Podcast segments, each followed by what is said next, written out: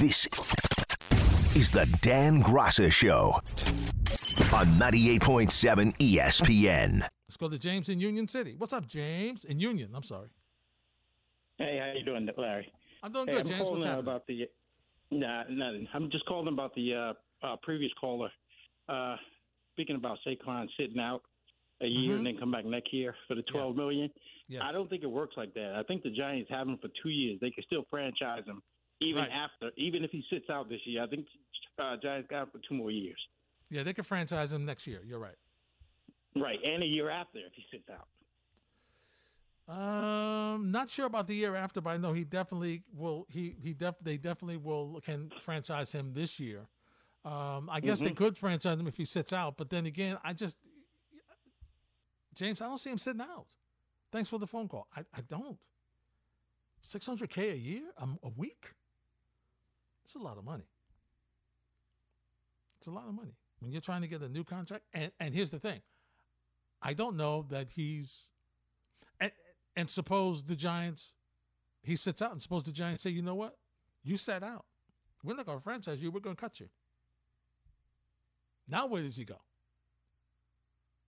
Where's he going to go? That's my concern. Because of the way this is skewed,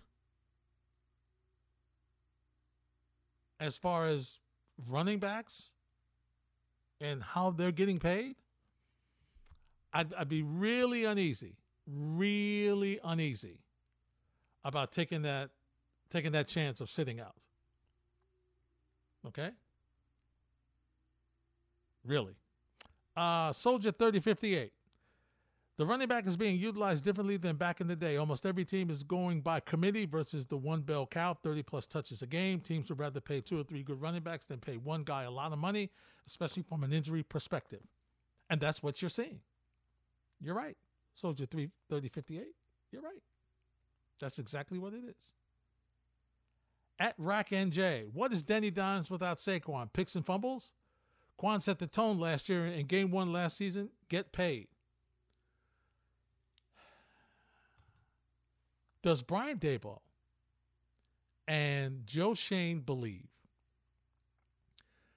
that they can build Daniel Jones so that he is not to say he doesn't have to, he doesn't need Saquon Barkley.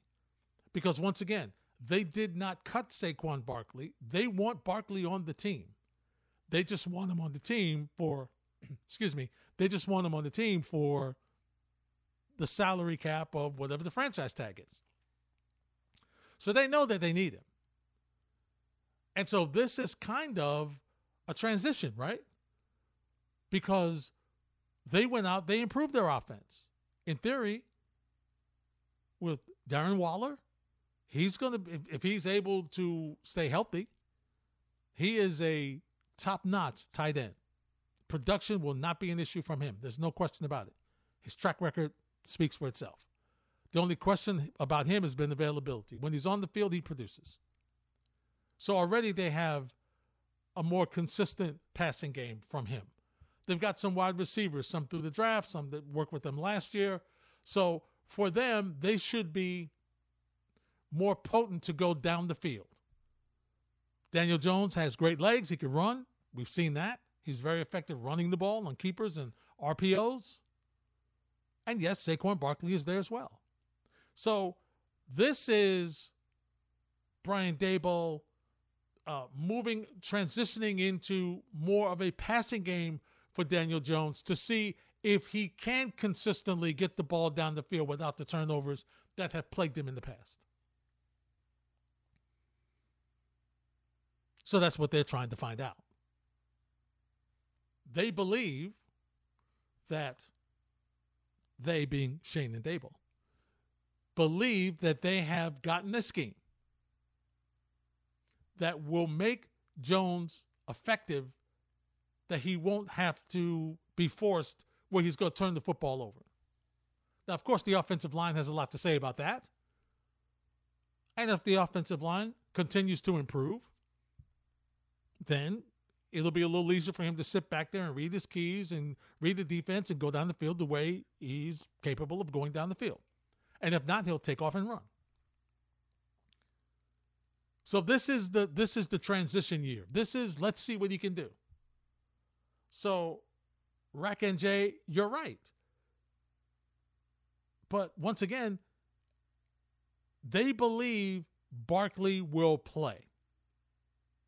It's up to Barkley to see what he's going to do. Would it be? It's going to be tougher if Barkley's not there for Jones. But they've got all training camp to try to figure out what to do and what other options they have. They'll bring other running backs in. They'll run some different things. They'll see how life is without Saquon Barkley. I mean, let's face it, Saquon Barkley wasn't going to play much in preseason anyway. I mean, to be honest, I don't know how much Daniel Jones is going to play in preseason. And teams don't play a lot of starters in preseason anymore, especially quarterbacks, because of fear of injury. Losing your quarterback in a preseason game, right? But yeah, he's going to take most of the snaps at training camp, of course. He's going to take the snaps because there's no fear of injury there unless it's a freak injury because nobody's going to hit him, nobody's going to touch him. They better not. If they are, they're going to be handing their playbook in right away and walking out the door. So it is a it's a transitional year to see how Daniel Jones can work because as one of the callers mentioned, Daniel Jones has a four-year contract. That 4 years is not guaranteed. He's got guaranteed money, a portion of his contract is guaranteed. But if he has a backward season, John to be drafting the quarterback next year. Because are they really sure that Daniel Jones is the guy? Are they really sure? They ended up paying this money because they weren't sure what to expect from Daniel Jones. They wanted to see with their own eyes. How amenable was he to change? How could he adjust? How quickly could he learn the new offense? And so he passed all the tests. And so they think that he'll be, you know, he's their quote franchise guy right now. But that could change. One bad season, you put the doubts in, then last season becomes the exception, not the rule. And then you have to spin around and do something else. It's going to be an interesting season for the Giants. Because as I said, they're really, in a sense, they're really a year early. Last year, they weren't supposed to make the playoffs. They were supposed to build and put in this new system and, you know, obviously have the new culture of what used to be up in Buffalo and bring it here. And they surpassed that, got a playoff spot, and won a game, beating Minnesota.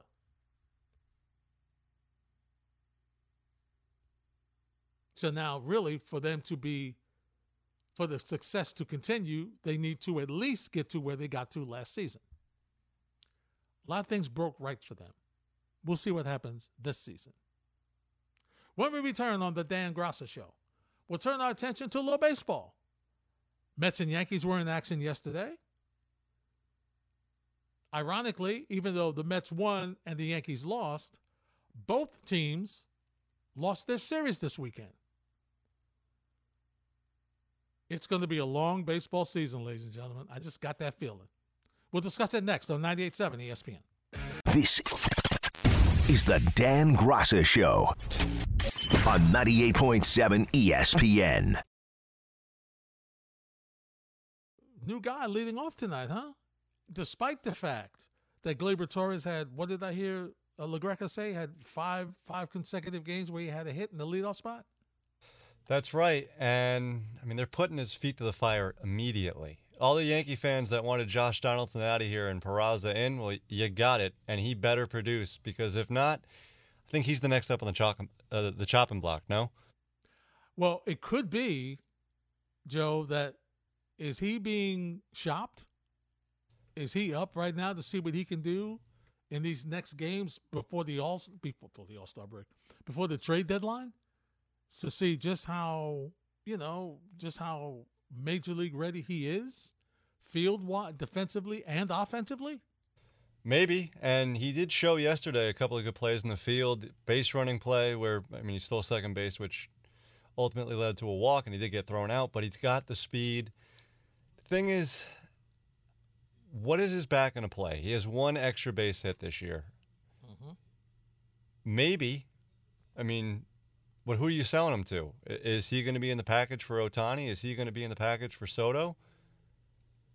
What's the asking price, or what's who's clamoring for for Oswald Peraza right now, besides the Yankees because they desperately need him because they don't have a third baseman?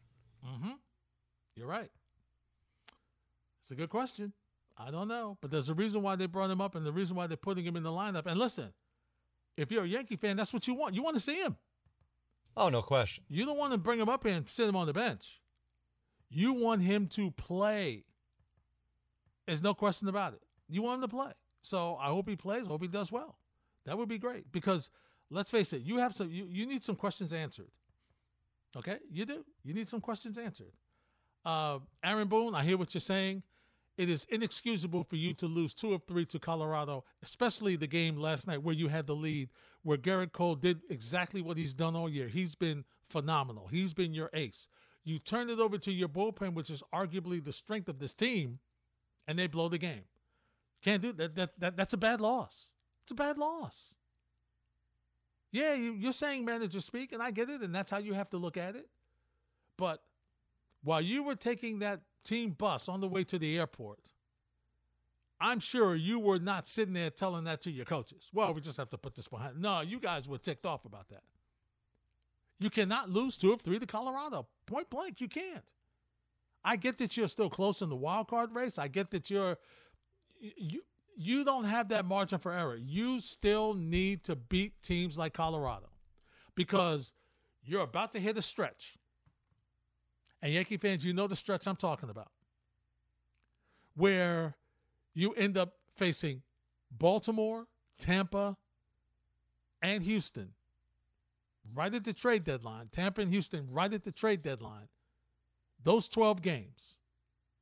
They could and I know baseball's funny. I know baseball's different. I know baseball's unique. You, you know, your momentum is only as good as your next day starter. All you need is a hot streak. Judge could be back. All the th- all the things that baseball accomplishes. But that 12 game stretch, you have to do really well in that 12 game stretch. You have to do really well. Because that could knock you right out of the wild card spot easily. Easily. Now, do I think you're going to do something at the trade deadline? You have to. There's no way, there is no way in covering Brian Cashman as I have over, the, over these years. There's no way that he, and there's no way that Hal Steinbrenner is going to allow it. There's no way that this Yankee team is not going to do anything in the trade deadline when they don't have a left fielder. And they're and they're searching for third base. Let's be honest. You know they're going to do something. They have to. Because they need a bat. As a matter of fact, they need bats in this lineup. And yeah, they'll probably pick up another reliever because that's what the Yankees do. And depending on how Luis Severino pitches, you might need a starter. So they've got some work to do in this trade deadline. And they need to steal some wins before you go into that heavy stretch. You just do. Now you've got an Angels team that obviously you're facing Ohtani. And of course, somebody's going to ask about Ohtani coming to the Yankees. I mean, somebody's got, I mean, come on. Why wouldn't you? Well, Brian Cashman was on MLB Network Radio and he was asked, So will the Yankees trade for Ohtani?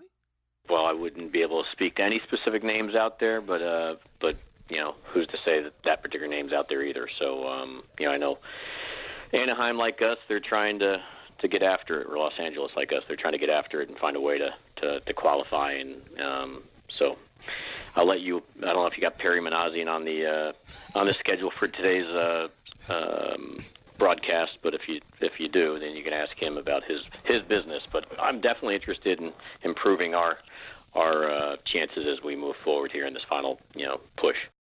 All right, Brian. So we can't ask you specifically about Ohtani, But once again, on network radio, MLB network radio, what are you trying to do at the deadline?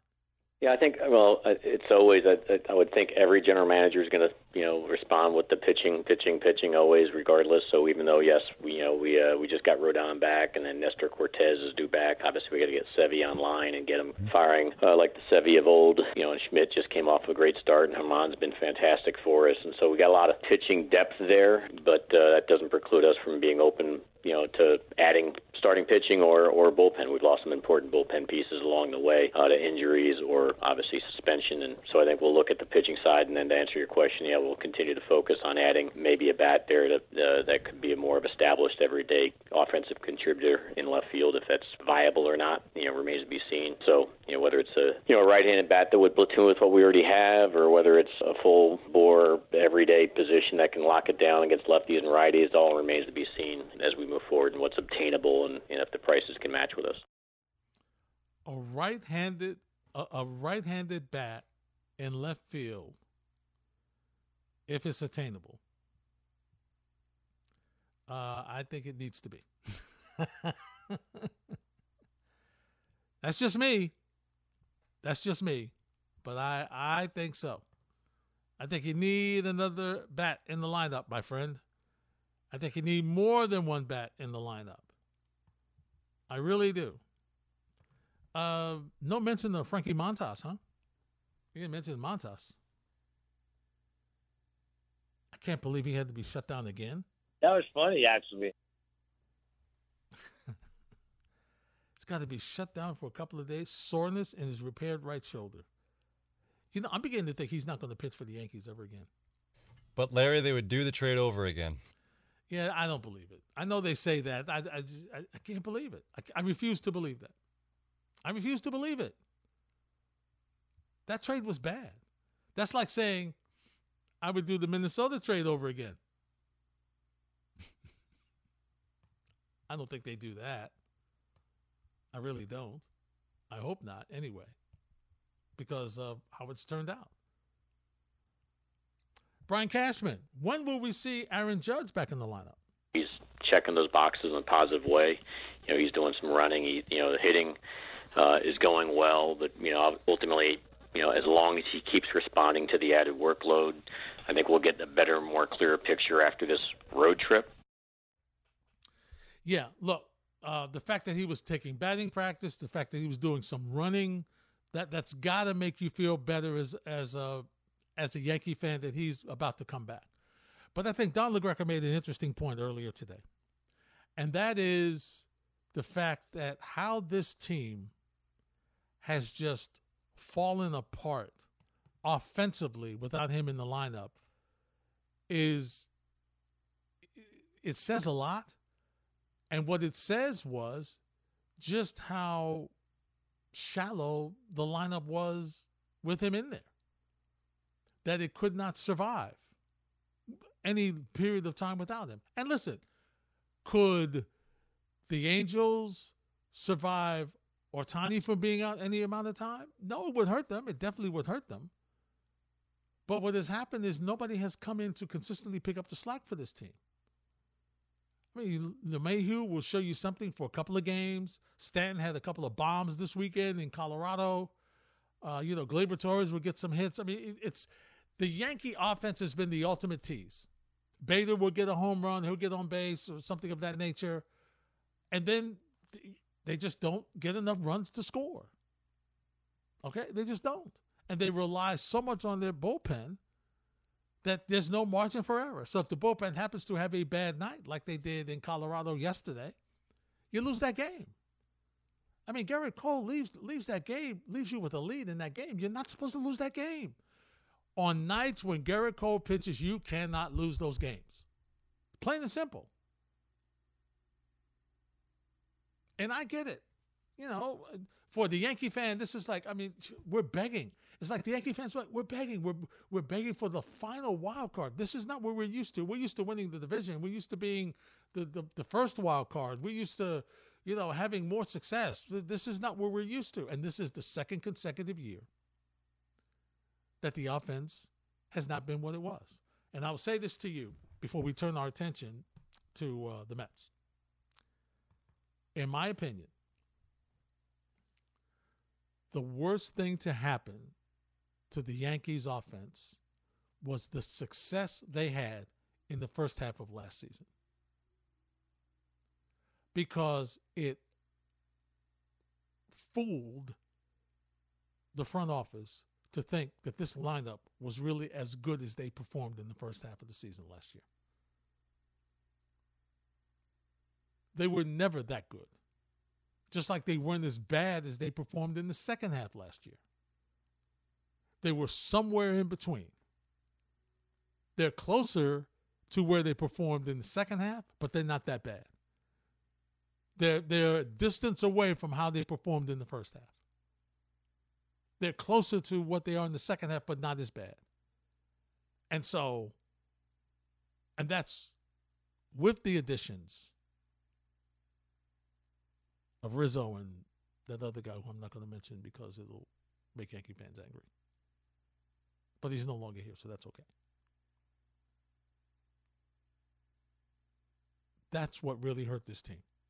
Because then it almost like it's like the front office said, you know what? This we're closer to what we were the first half, and we had injuries, and so we're not as bad as people think we are in the sec the second half in the postseason. Yeah, you are. And it's shown this year. So now, Cashman's got to do a better job at the deadline to try to get another bat and some consistent play in left field to help you a little bit for this second half push. Because otherwise, you can forget about it. You might not make the wild card at all. 1 800 919 3776. We'll come back, take, your more, take more of your phone calls, and talk about the Mets on 98.7 ESPN. This is the Dan Graca Show on 98.7 ESPN. Harry's in Brooklyn. What's up, Harry? Good evening, Larry. Um, I think that what's going to happen is the Giants are going to find out this, it's the same thing that happened when Emmitt Smith decided to hold out. And when he held out the first two, two or three games, Dallas was going to win a game. And you know the results of that. He, he wound up getting his money. So I think that's what's going to happen, what's going to happen with the Giants. Well, Harry, thanks for the phone call. Maybe. I, I don't think so, but anything is possible. I just because I don't think he's going to hold out. See that that's the thing. I don't think he's going to hold out. Now, he might he might decide he and he and his team may decide you know that's the way to go. We're going to hold out a couple games, see what happens. But here's my question, Harry: What happens if the Giants win those games? I mean, you know, in that scenario you gave, Emmitt Smith, they lost. They uh, Dallas lost those games. You know, I don't. I don't know. You know, there's no guarantee that they're to lose the games without, uh, you know, without Saquon. No guarantee. Listen, there's no guarantee they're to beat Dallas with Saquon. It's the way Dallas and, and the Giants have been going, it's it's one of those things. It's one of those things. Artie's in Brooklyn. What's up, Artie? Hey, Larry, thanks for taking the call, bud. You got it, my friend. So Talk to me. I think I was going to start a, like a GoFundMe page, so this way the Jets could uh, somehow raise enough money for Dalvin Cook. Because I mean, I, I wanted both Hopkins and Cook, and it, it is the two-year period that they're going for, and I want to try to copy what the Rams did. And they basically, as soon as they traded for Stafford, they were all in, and they just Mhm. Got as many good players as they could. And I think um, Hopkins now put Tennessee back in in that you know big grouping of of good teams, which the AFC is stacked. And I think that Cook could raise the Jet level. And I want to get your take on the Jet defense because they were rated last year as a top five defense. But to me, a lot of that had to do with um, the quarterback, the, the the third string, second string quarterbacks that they faced, like for four, three or four games. I understand. Look, you play, you have to play. But to me, when they played Detroit and they had the lead and they gave up that lead, even though it was it was that one play to the tight end, that was a mental mistake. And good teams, playoff defenses, top five defense, don't do that. And I'm looking at the starting, just the starting team, because of injuries, it's all about depth. But Yep. the injury, the uh, starting team, they got beat time and time again deep. I don't know if you remember that first play with with Diggs in Buffalo, and the the safety, the free safety on that team is going to be the starting safety in Whitehead this year. And I just think that they need a better player than that. They drafted Ashtyn Davis. He Yeah. played that position in college, but for whatever reason, they just don't like him. So Yeah. he's not getting it done in practice or whatever. So they they can't go again with Whitehead, and and they need a linebacker in the worst way. They just lost Alexander. They might sign him again. But Mhm. to me, it, are they a top five defense? That's all I want to know. Thanks, Larry. I appreciate it, man. All right, Artie, thanks for the phone call. Uh, so statistically, they were a top five defense last year. With the eye test, they were not a top five defense last year. And part of that, to be fair, Artie, you're right. Part of it was mistakes. Part of it was mistakes in communication. Part of it was mistakes in coverage. Part of it was uh, self-inflicted wounds, penalties on third and long or second and long when they could have, and they couldn't get off the field. I would think part of that could be helped this year by having a more potent offense, where at least now your offense is moving the football, and you do have an opportunity a to not be on the field 75 80 85 90 plays a game and b well they're scoring. And now if the if your team is scoring it's a little different defense that you're playing because now you're kind of dictating what's happening right you kind of know if if if the team is put 21 28 points on the board okay you kind of know that the other team has got to pass the ball. So now that kind of dictates how you play defense. Okay? So I think the fact that their offense should be better, which will allow them not to be on the field so much, will help them, will help their position rise. But I also think that uh, they will make some adjustments and guys will have the second year of being in this offense, in this defense they'll be better. They'll understand it. They'll learn it. They'll be better. And let's face it, Robert Saleh's got to do it. Robert Saleh and, and the defensive staff have to do a better job of getting these guys prepared. Okay, there's, there's no question about it. Because as I said yesterday, and I've said it before, the identity of this Jet team is their defense. The identity of this Jet team is not Aaron Rodgers. I mean, he's a part of their identity. He he's a big part of he's the offense. They're expecting him to be great and to transform this offense into a very potent offense that could help a team get to the Super Bowl. But it's really about this Jet defense, right? Because I mean, Artie, that's what you're talking about. Yeah, you mentioned Dalvin Cook, and they don't need a fundraiser. they don't need a GoFundMe page for Dalvin Cook. They're waiting for the price to go down for Dalvin Cook. They've got a price. If the price fits, they'll sign him. It goes back to the Saquon Barkley conversation we've had all night. It's about the running, it's the price for a running back. That's what this is about. And so, I mean, I read somewhere where he's asking for six million and said no. Wow. For Dalvin Cook, who's really good, and whom you don't know, there's no guarantee that Breece Hall is going to be the way he was when he left before he left the field. Brian's in Jersey. What's up, Brian? Larry, what's going on, man? Big fan of yours. Thank you, sir. Um, I, I'm just, I'm just kind of piggybacking from what Artie said, and I'm and and I hate what I don't know. I just feel like all the Jet haters said, you know, last year they were playing, you know, backup quarterbacks, and and that's why they won a few games. And I just feel like, uh, you know, he was skeptical about the Jets' defense, and I just think that having Aaron Rodgers is just like you said, just right after you're already called. That's going to help a whole great deal, and that's why I think the Jets are going to succeed this year, is because they're going to be in, in much better field position.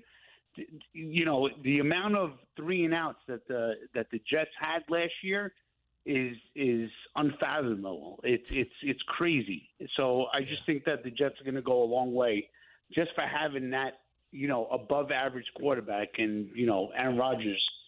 You know I know he's 40 years old, but I just think with his expertise at the position, I think the Jets are going to go a long way, and that's it. Well, I hear you, Brian. Thanks for the phone call, and I hope, as for for you Jet fans, I hope that's the case. Better keep him upright.